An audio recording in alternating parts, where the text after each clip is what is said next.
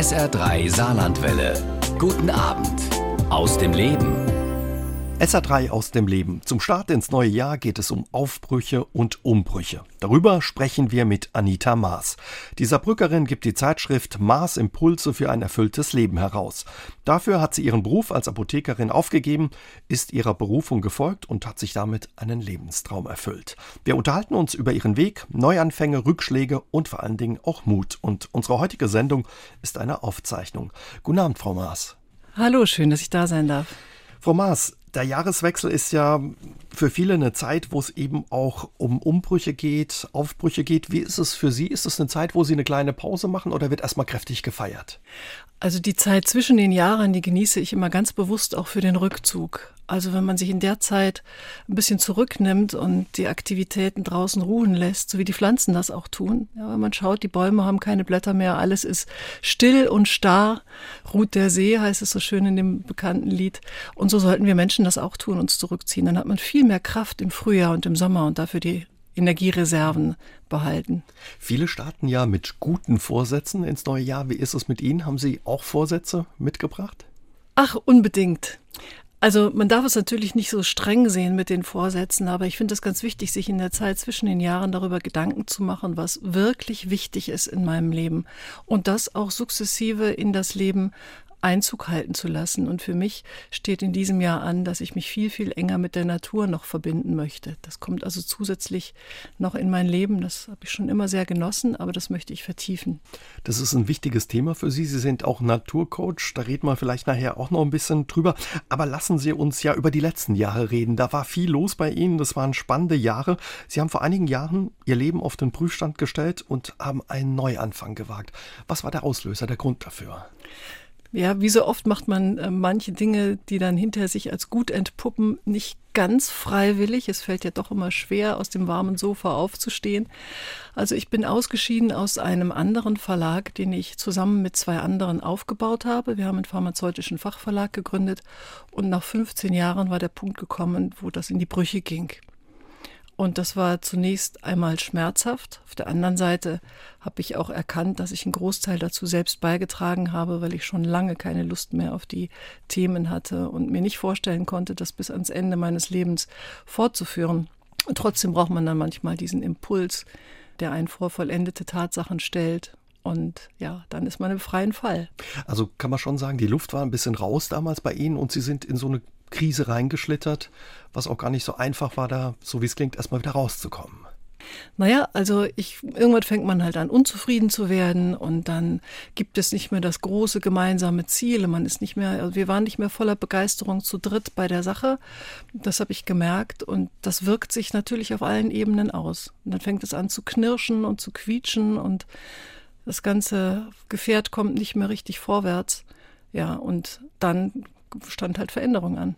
Sie haben sich dann erstmal ein Jahr Auszeit genommen, haben ganz unterschiedliche Dinge gemacht, Fortbildungen gemacht, hatten sich überlegt, ein Buch zu schreiben, aber das war es dann irgendwie auch nicht so richtig. Dann kam die Idee, eine Zeitschrift zu machen. Wie, wie kam es dazu? Also eigentlich habe ich mir nicht ein Jahr Auszeit nee. genommen von vornherein. Mhm. Das ist so passiert. So passiert, okay. Ja, ich habe gedacht, in 14 Tagen weiß ich, was ich Neues machen möchte.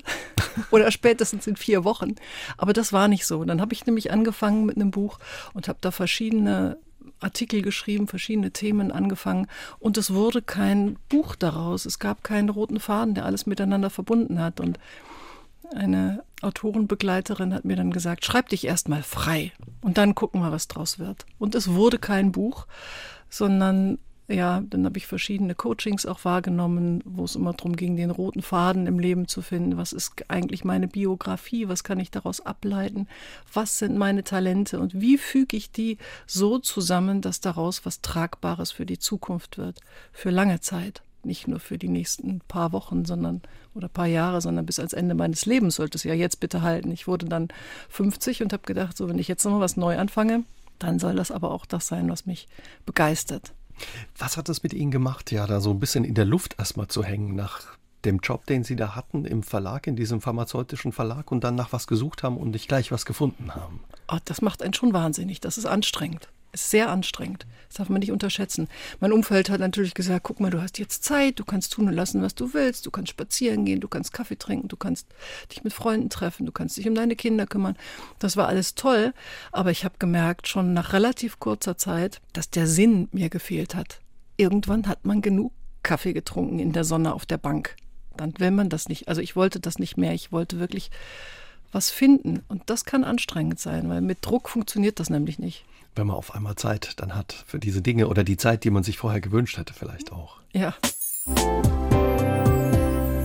Frau Maas, ganz ehrlich, wie verrückt muss man sein, sich zu trauen, eine Zeitschrift herauszugeben? Wenn man ja am Bahnhofskiosk sich mal umguckt, da stehen ja Tausende wirklich Zeitschriften. Was hat Sie da so, ja, so sicher gemacht? Da fehlt noch eine und die soll von mir kommen. da muss man schon ziemlich verrückt sein, das stimmt. Also Natürlich habe ich mich auch in den Bahnhofsbuchhandlungen umgeschaut und war auch ein klein wenig erschlagen von der Vielfalt, die dort ist. Auf der anderen Seite gab es da auch so viele interessante und außergewöhnliche Nischenzeitschriften, was ich dachte, das verträgt auch noch eine mehr. Außerdem muss man tun, was man von Herzen möchte. Man darf da dem Zweifel nicht zu viel Raum lassen. Und ich war sehr animiert, als ich im Laufe dieses Jahres unter anderem mal eine Frau getroffen habe, die ihr eigenes Magazin machte. Es war eine junge Frau in der Schweiz war das, und es war auch ein Schweizer Magazin, und das hat mich sehr begeistert. Also die hat einfach gesagt, ich mache das. Ich mache das einfach. Ich habe es einfach gemacht. Ich hatte die Idee, ich war in Peru bei den Schamanen oben auf den Heiligen Bergen und bin zurückgekommen mit der Idee, ein Magazin zu machen. Und davon lasse ich mich jetzt auch nicht abbringen.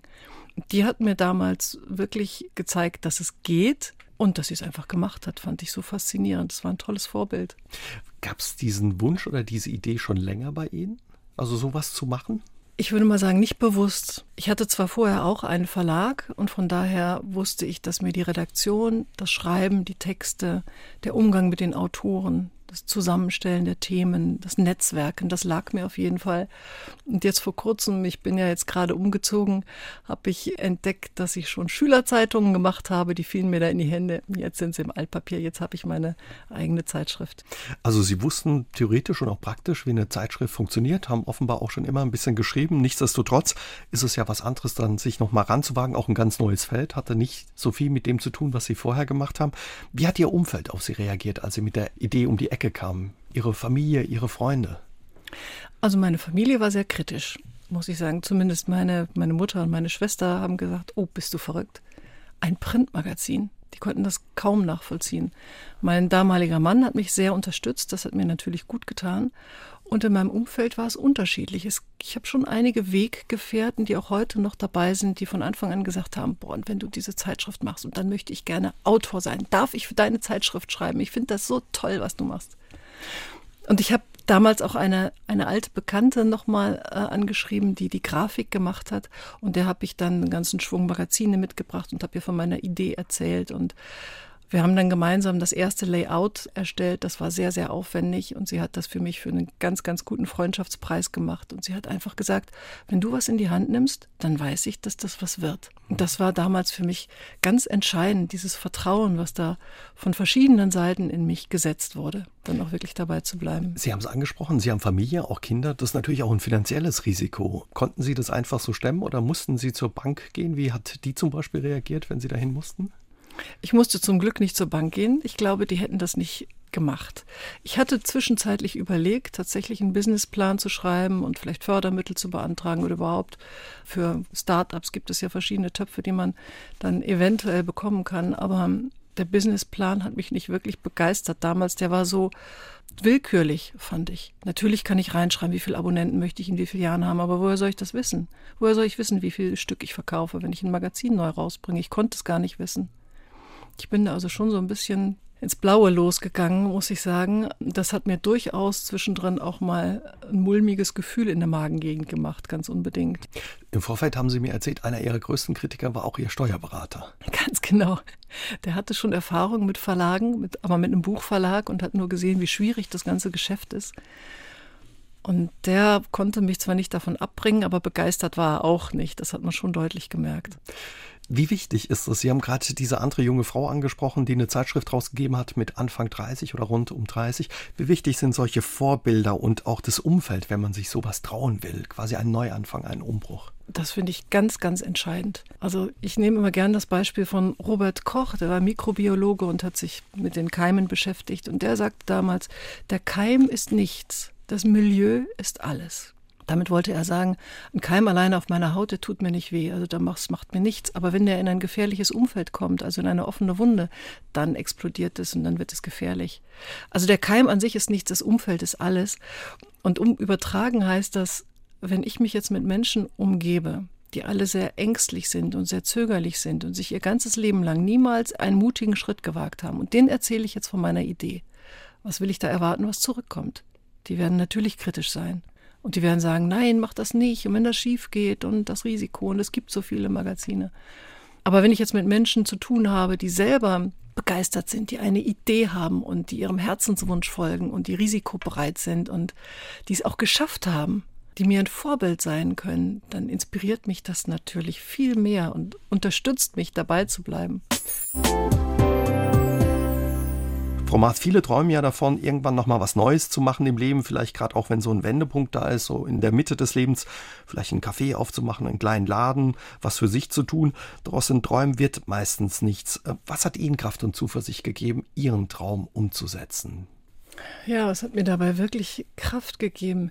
Ich glaube, das Wichtigste ist das Inhaltliche für mich gewesen. Ich bin nämlich in der Tiefe meines Herzens eine Forscherin. Ich bin Skorpion vom Sternzeichen her, verrate ich Ihnen hier an der Stelle. Und das sagt, glaube ich, viel aus. Die Skorpione, die ergründen gerne in der Tiefe.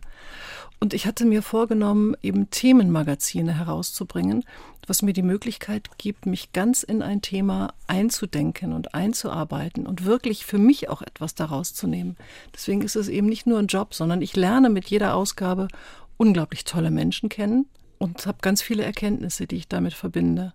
Und deswegen war es zwar manchmal durchaus unternehmerisch schwierig, sag ich mal, aber ich habe mich immer schon auf die nächste Ausgabe gefreut, auf mhm. das nächste Thema. Also die Neugier hat sie ein Stück weit auch angetrieben? Ja. Aber trotz all dem, ich glaube, das Schwierige ist, man kennt es ja vielleicht auch in der einen oder anderen Situation von sich selbst, ne? nochmal sagen, Mensch, das würde ich gerne machen, aber so diesen ersten Schritt zu machen. Wann wussten Sie, jetzt habe ich das Richtige gefunden, jetzt mache ich mich auf den Weg, jetzt springe ich jetzt rein spring. ins kalte Wasser? Ja, das ist tatsächlich dann gewesen, als ich eben diese eine Verlegerin kennengelernt habe. Dann dauerte es noch ein halbes Jahr. Ich habe mit verschiedenen Menschen gesprochen, auch die jetzt eben Autoren geworden sind, die mich dann begleitet haben in der Zeit. Und das erste Thema der Ausgabe hieß Beruf und Berufung. Und das fand ich damals so spannend, weil es eben mein ganzes letztes Jahr beinhaltet. Und es war so eine Zusammenfassung von dem, was ich da erlebt hatte. Und natürlich hat es mich auch nochmal gestärkt in dem Entschluss, jetzt ein Magazin zu machen, weil ich eben erkannt habe, durch die Themen, mit denen ich mich beschäftigt habe, in der ersten Ausgabe Beruf und Berufung, das ist wirklich meine Berufung, ein Magazin herauszugeben, ein Themenmagazin mit solchen spannenden interessanten Themen. Und mein Wunsch war es, ganz viele Menschen damit zu berühren. Und Sie haben es gerade in der Einleitung so schön gesagt. Es ist so wichtig, dass man seinen Job auch mit einer gewissen Berufung macht. Und mir war es ein Anliegen, Menschen ein bisschen wach zu rütteln, die so weit davon entfernt sind, denen das Leuchten in den Augen fehlt. Also es hat sich einfach richtig angefühlt dann beim Machen. Ja, genau. Wie ging es dann weiter? Wie sind Sie vorgegangen? Sie haben schon ein bisschen gesagt, Sie haben Leute angesprochen, die gesagt haben, oder wo Sie gesagt haben, habt ihr Lust mitzumachen? Wie muss man sich das vorstellen?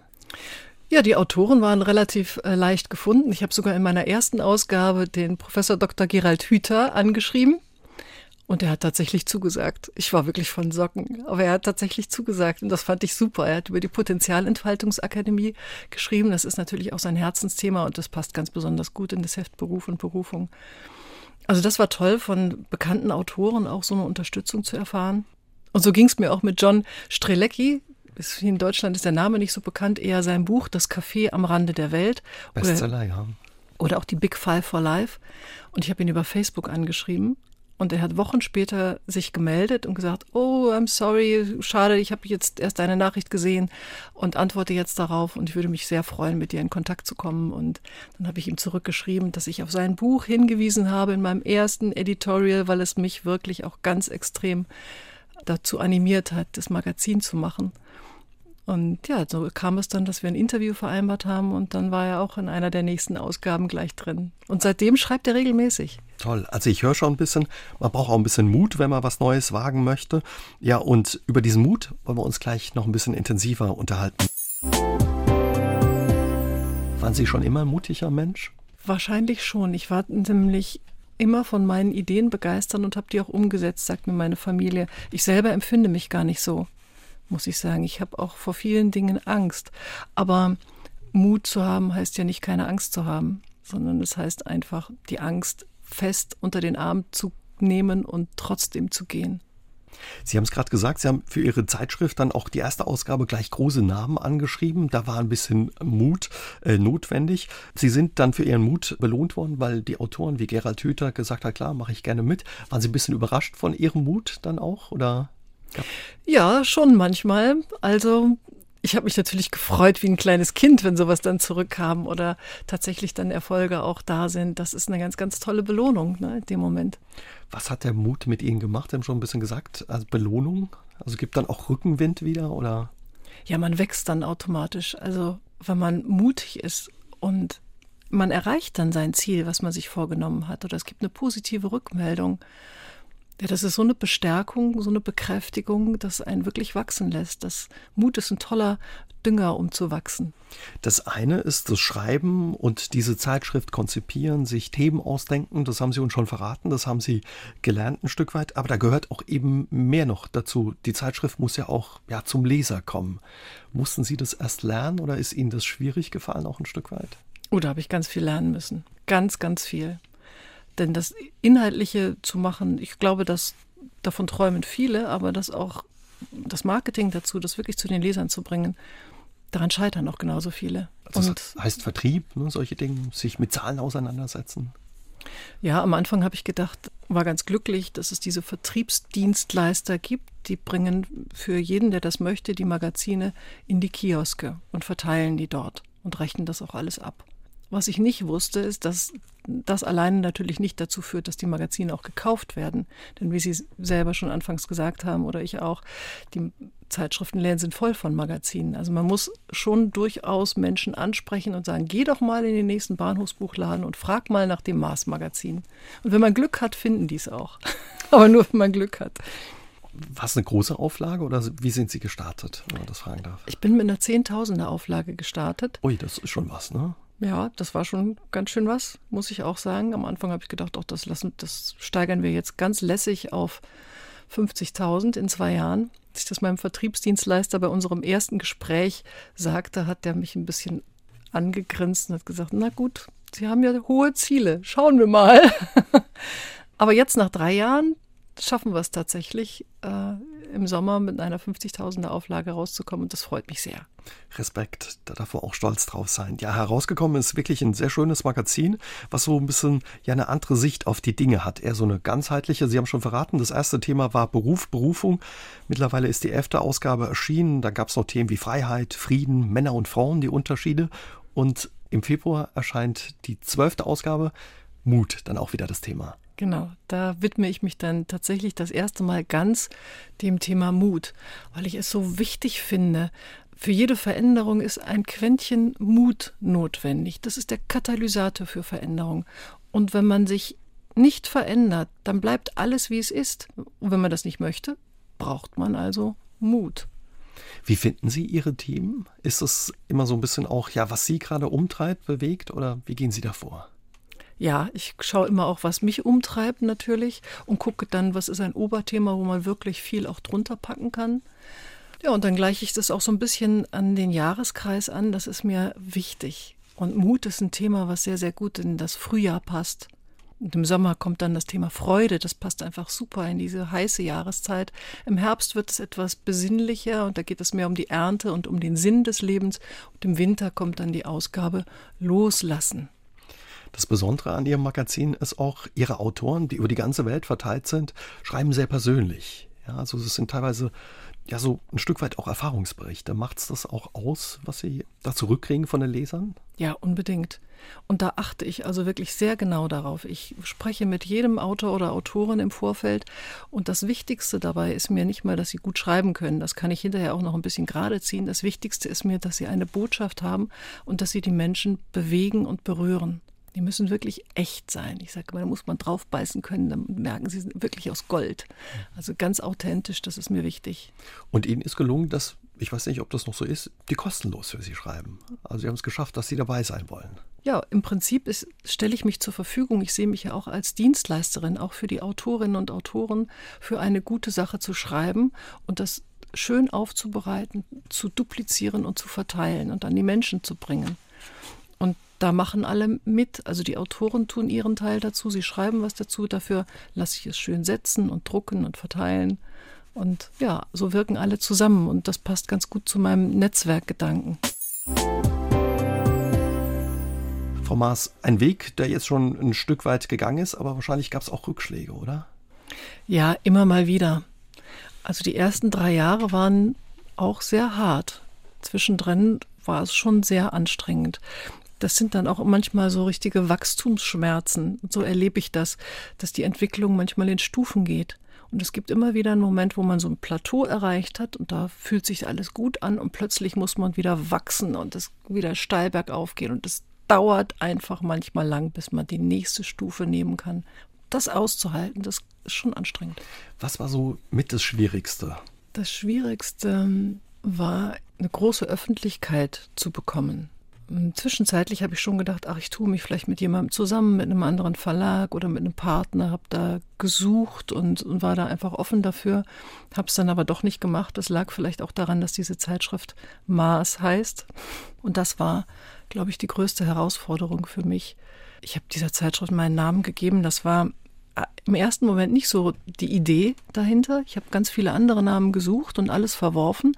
Und zum Schluss hat mich ein Freund und enger Wegbegleiter sehr bestärkt und hat gesagt, warum nennst du das nicht einfach, wie du heißt? Du stehst schließlich als Person dahinter. Das ist doch dein Alleinstellungsmerkmal. Das ist es, was dich von allen anderen Zeitschriften unterscheidet. Und das fand ich dann einleuchtend, aber ich habe gemerkt, oh, das macht mir aber auch schon ein bisschen mulmiges Gefühl. Und das war fast das Schwierigste, mit meinem Namen in die Öffentlichkeit zu gehen. Das habe ich auch erst im Laufe der Jahre realisiert. Jetzt heißt das Magazin Mars. Jetzt wollen die Leute wissen, warum. Na gut, weil die Anita Maas das herausbringt. Und dann ist die Frage, wer ist denn Anita Maas? Und mich das zu trauen, das hat eine, wirklich eine Weile gedauert. Ihre Geschichte eben auch zu erzählen. Gab es da auch mal schlaflose Nächte in der Zeit? Ja, viele. Also, ich habe gerade schon gesagt, es kommt dann ein Thema folgt dem nächsten und man ist schon wieder redaktionell, gedanklich und inhaltlich im nächsten Thema drin, was mich auch immer sehr begeistert hat und animiert hat, weiterzumachen. Trotzdem lag die andere Zeitschrift immer noch da und die Frage war, wie bewerbe ich die jetzt? Und, und eigentlich hätte man da noch mehr Zeit reinstecken müssen und neue Vertriebswege finden und, und das Marketing irgendwie. Also da war ich schon oft hin und her gerissen und habe gemerkt, es reicht vorne und hinten nicht. Auch mal gedacht, ich schmeiße hin, das wird zu viel oder? Nicht ernsthaft, weil irgendwann kommt dann der Punkt, wo man schon so viel Geld investiert hat und so viel Zeit investiert hat, dass das keinen Sinn macht. Und es gab auch keine Alternative. Das ist vielleicht dann auch ganz gut, ne? wenn es mhm. kein Zurück gibt, sondern nur ein nach vorne. Ja. Wie muss man sich das vorstellen? Wo haben Sie Ihre Redaktion? Findet es zu Hause statt bei Ihnen oder haben Sie extra Räume angemietet? Ich meine, das eine ist die Zeitschrift machen, aber die muss auch gedruckt werden. All diese Dinge muss man ja finden. Ja, aber ich arbeite da mit vielen Freelancern zusammen. Ich habe tatsächlich mein Büro zu Hause, weil ich ja zwei Kinder habe. Die eine ist zwar gerade ausgezogen, aber die andere ist zu Hause. Und das bekommt mir sehr. Mein Büro zu Hause zu haben, meine Ruhe zu haben, alles in meinem Tempo machen zu können und viele Dinge miteinander zu vereinbaren, da bin ich sehr zufrieden. Aber ich arbeite natürlich mit Druckereien zusammen oder mit den Grafikerinnen zusammen oder auch mit dem Marketing mit Leuten zusammen, die außerhalb sind. Die Webseite wird von jemand anderem gemacht. Und da bin ich sozusagen in einem ganz schönen, aber lockeren Team. Wie war das für Sie, Frau Maas, nach ja, diesem Weg, den Sie zurückgelegt haben, als Sie das erste Mal das fertige Heft in der Hand hatten oder am Kiosk gesehen haben?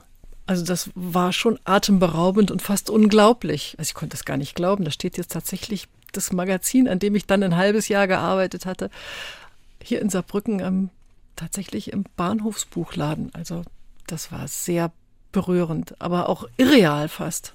Wie ist das heute? Gehen Sie manchmal noch gucken, ob es auch wirklich da steht? Ja, das mache ich fast jedes Mal, also bei jeder Ausgabe. Auch ein bisschen, um hier in Saarbrücken kennen wir uns natürlich inzwischen mit den Leuten zu sprechen, zu sagen, wie kommt das an und ne, so, einfach da ein Feedback zu kriegen. Und wenn ich unterwegs bin, dann gehe ich immer in die Bahnhofsbuchläden und gucke, wo das Magazin steht. Wahrscheinlich zaubert Ihnen das dann ein Lächeln aufs Gesicht immer. Ne? Ja, meistens. Sie haben es angesprochen, Sie haben für Ihr Magazin ganz viele Menschen interviewt, spannende Leute getroffen. Was war so eine besondere Begegnung, wo Sie sagen, die wirkt noch nach? Äh, dann fallen mir jetzt ganz spontan zwei ein, wenn ich darf.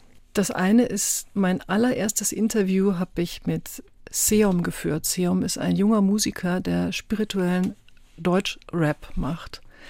Und dieses Interview habe ich immer noch im Kopf, was er damals gesagt hat. Und wir treffen uns regelmäßig, wir begleiten unseren Weg. Ich sehe, wie er sich entwickelt hat, der sieht, wie ich mich entwickelt habe. Und ja, der hat damals 17 Alben produziert, bis er sein 18. Album machte. Und das war der Durchbruch. Und da hat er sich getraut, die Spiritualität mit reinzubringen. Das ist für einen Deutschrap-Musiker was Besonderes. Und dann hat er es wirklich geschafft, erfolgreich zu sein. Das hat mich sehr fasziniert. Also wo ich gemerkt habe, dieses ja. Ausdauer und auch dieser entscheidende Schritt, weil er authentisch geworden ist, weil er gesagt hat, ich verstecke das nicht mehr, das ist ein Teil von mir und das ist mir eigentlich mein Herzensanliegen. Und das bringe ich da jetzt rein. Also das fasziniert mich immer noch. Und der zweite Mensch ist Götz Werner, der Gründer der DM-Markt, Drogeriemarktkette. Und den habe ich in Karlsruhe getroffen zu einem Interview. Das ist ein ganz besonderer Mensch. Der hat mich wirklich fasziniert. Der ist ja vermutlich, weiß nicht, Millionär oder Milliardär. Aber er war so einfach und so interessiert an dem, was ich gemacht habe. Wir wollten uns unterhalten über das bedingungslose Grundeinkommen. Das haben wir natürlich auch gemacht. Und in der Ausgabe Freiheit haben wir das Interview gebracht, weil das bedingungslose Grundeinkommen für ihn die Voraussetzung dafür ist, dass jeder Mensch frei ist und dann auch tun und auch lassen kann, was er will. Das ist wirklich seine humanistische Überzeugung. Ich fand das toll, dass er diesen Ansatz hat.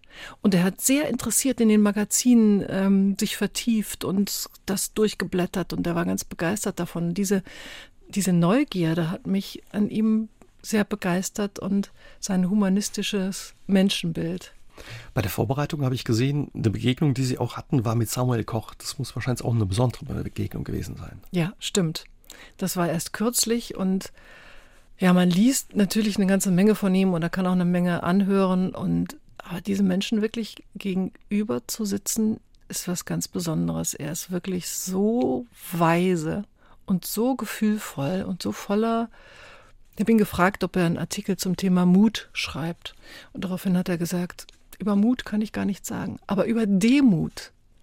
Und das finde ich jetzt ganz fantastisch. Also über Demut weiß er eine ganze Menge und wie er das Leben meistert. Und darüber spricht er ja hauptsächlich mit, wie vielen Hürden das für ihn belastet ist inzwischen und wie viel Freude es ihm trotzdem noch macht. Und wie er weitergeht, dass er seine Schauspielausbildung beendet hat und als einer der wenigen Schauspieler direkt nach Abschluss der Ausbildung eine Festanstellung gekriegt hat. Mit all den Einschränkungen, die er hat finde ich fantastisch. Das ist ein ganz, ganz großes Vorbild für mich. Haben diese Begegnungen oder diese Treffen, diese Interviews auch Ihr Leben ein Stück weit verändert? Jedes, unbedingt. Also das ist eben nicht nur ein Job, den ich da mache. Das ist ja, ich, ich arbeite eigentlich nicht, sagt man immer so schön. Wenn man das macht, was man möchte, muss man nie mehr arbeiten. Und ich empfinde das auch nicht als Arbeit. Mich mit solchen Menschen zu treffen, das, da habe ich immer etwas davon. Das, davon profitiere ich noch lange. Unbedingt. Frau Maas, wann wird ja aus Beruf Berufung? Was würden Sie sagen? Wenn es dem Herzen entspringt. Das ist natürlich jetzt so gesagt, da die Hörerinnen und Hörer damit direkt was anfangen können. Was ist das, wenn es aus dem Herzen entspringt? Ich glaube, ein gutes Indiz ist auch mal zu sagen, ich folge der Freude. Was macht mir Spaß? Denn das, was mir Spaß macht, in dem bin ich auch gut, ist doch klar. Und wir haben oft die Auffassung, damit kann man kein Geld verdienen. Man kann doch nicht einfach das machen, was einem Spaß macht und das zu seinem Beruf machen und damit Geld verdienen. Das wird oft so in diesen Hobbybereich gedrängt. Sie sind auch ein Risiko eingegangen, auch ein finanzielles. Mussten Sie da auf viel verzichten oder sich heute zum Beispiel einschränken für Ihren Mut, den Weg, den Sie da gegangen sind? Ja, durchaus. Also es hat jetzt in den letzten Jahren durchaus Zeiten gegeben, wo ich mir eben nicht so viele Dinge zusätzlich gekauft habe, aber ich habe es auch nicht gebraucht. Das ist ganz faszinierend. Also dieses Konsumverhalten, habe ich gemerkt, ist doch ganz stark davon gesteuert, dass man eigentlich eine Ersatzbefriedigung sucht. Aber wenn ich das tue, was mich wirklich begeistert, dann brauche ich auch gar nicht viel. Das fand ich wirklich ein ganz erstaunliches Erlebnis, dass mir ein Waldspaziergang oder die Meditation am Morgen oder eine schöne Musik unglaublich viel gibt und ich gar nicht mehr in die Stadt fahre und jetzt fahre ich auch nicht mehr gerne in die Stadt. Weil man dort Geld ausgibt für Dinge, die man gar nicht braucht und damit nicht nur, also Geld ist ja immer Lebenszeit. Ich bezahle jedes Stück, was ich mir in der Stadt kaufe, mit meiner Lebenszeit. Das muss man sich mal klar machen. Und zusätzlich ruiniere ich noch den Planeten mit Dingen, die aus Übersee kommen. Muss es jetzt für so einen Umbruch oder einen Neuanfang immer so ein radikaler Umbruch sein wie bei Ihnen? Oder würden Sie sagen, mit Ihrer Erfahrung, Sie haben ja auch viele Leute kennengelernt auf Ihrem Weg, ist das auch in kleinen Schritten möglich? Ich glaube, man braucht eine gewisse Vorbereitungszeit und die kann auch in kleinen Schritten gehen. Also das erleichtert Menschen bestimmt den Wechsel, wenn man sich einfach ein bisschen mehr Zeit dafür lässt und sagt, vielleicht reduziere ich meinen Job oder ich gucke mal, dass ich in meiner Freizeit an den Wochenenden, am Abend mich mit dem Thema beschäftige, was womöglich meine Berufung ist oder mein späterer Beruf ist. Da kann man so viele Webinare machen oder Seminare besuchen oder Reisen machen. Man kann sich Literatur besorgen. Das Internet ist voll von Informationen und diese Zeit kann man auch nutzen, während man noch seiner alten Tätigkeit nachgeht. Und dann merkt man ja, wo es hingeht. Und plötzlich gehen Türen auf. Und dann kann es auch Schritt für Schritt gehen. Irgendwann, glaube ich, allerdings kommt der Punkt, wo man dann doch alles auf eine Karte setzen muss, sonst hat man zu wenig Energie, Kraft für das Neue. Dann läuft es immer nur nebenher und wird auch nicht richtig groß. Da sind wir wieder beim Mut. Was würden Sie sagen, neben den Dingen, die Sie angesprochen haben und auch dem Mut, was braucht es noch, dass ja eine Veränderung, ein Neuanfang gelingen kann? Also wir haben schon drüber gesprochen, aber zusammenfassend ist es, glaube ich, nochmal schön zu sagen, es braucht den Mut, es braucht die Begeisterung, die eigene Begeisterung dafür, unbedingt, und es braucht das richtige Umfeld. Also Menschen, die dich unterstützen oder die zumindest ähnlich mutig sind, irgendwelche Start-up-Clubs, Unternehmerinnenverbände, was auch immer. Oder eine, eine, Masterclass, dass man sich selber Leute sucht, mit denen man sich gegenseitig unterstützt. Das habe ich auch eine Weile gemacht das war eigentlich eine tolle Sache. Da waren Leute aus ganz verschiedenen Bereichen und wir haben uns jeweils nur erzählt, wo wir stehen gerade. Jeder hatte die Chance, seine Situation zu schildern und die anderen haben ihren Input gegeben.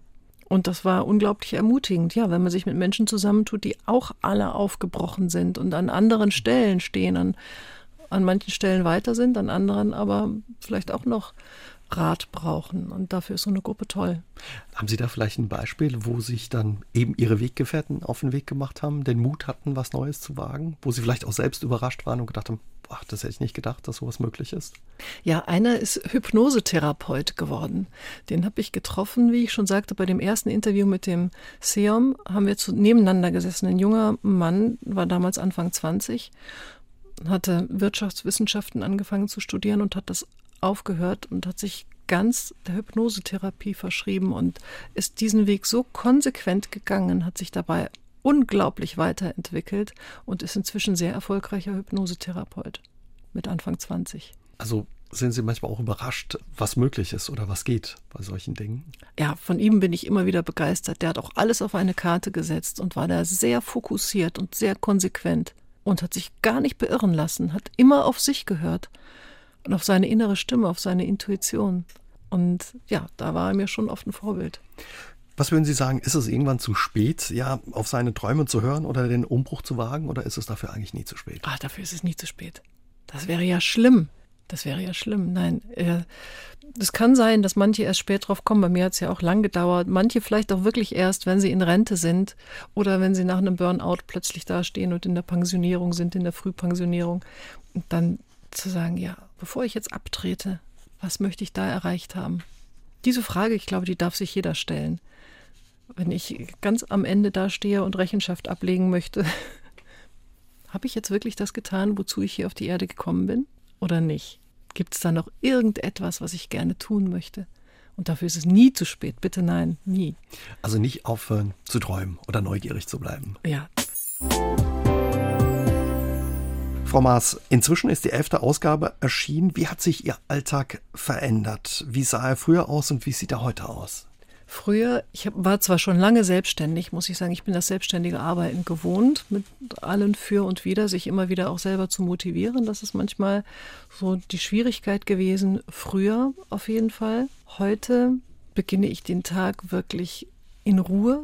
Die erste Stunde ist mir heilig, muss ich sagen mich mit meinem Kaffee hinzusetzen und entweder in einem Magazin oder in einem Buch zu stöbern, Dinge, die mir reingeflattert kommen und wirklich mich inspirieren zu lassen, dann meditiere ich meistens und schaue ein bisschen nach meiner inneren Stimme und den Impulsen, die da kommen und gehe den Tag durch und überlege mir, was alles Schönes in mein Leben kommen mag an diesem Tag.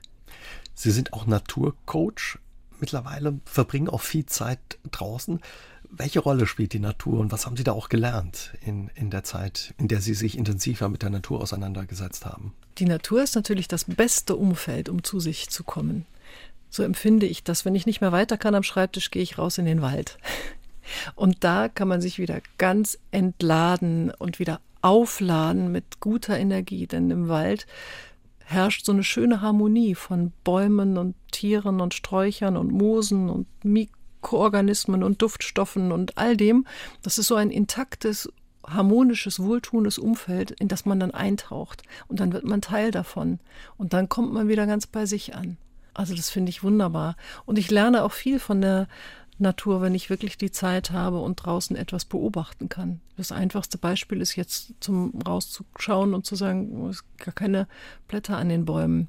Zeit für Rückzug. Alles ist wirklich draußen ganz zurückgezogen. Es gibt keine Vögel, nur die wenige Tiere, die sich überhaupt draußen rumwagen. Wäre doch schöner, sich jetzt auch zurückzuziehen. Was hat das mit Ihnen gemacht, Ihre Berufung zu leben? Würden Sie sagen, Sie sind heute zufriedener? Ja, auf jeden Fall. Und das ist ein ganz, ganz großer Wert.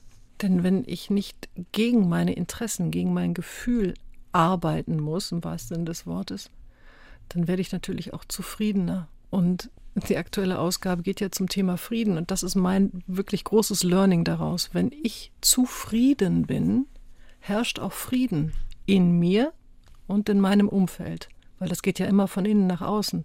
Habe ich aber Dinge, mit denen ich hadere, die mir eigentlich total gegen den Strich gehen, die ich widerwillig mache, dann bin ich ja unzufrieden. Und dann bin ich, da fange ich an zu nörgeln und dann meckere ich an allem rum und dann reagiert mein Umfeld entsprechend drauf und meckert womöglich zurück. Ja, und dann beginnt dieser ganze Teufelskreislauf, in dem viele Menschen gefangen sind.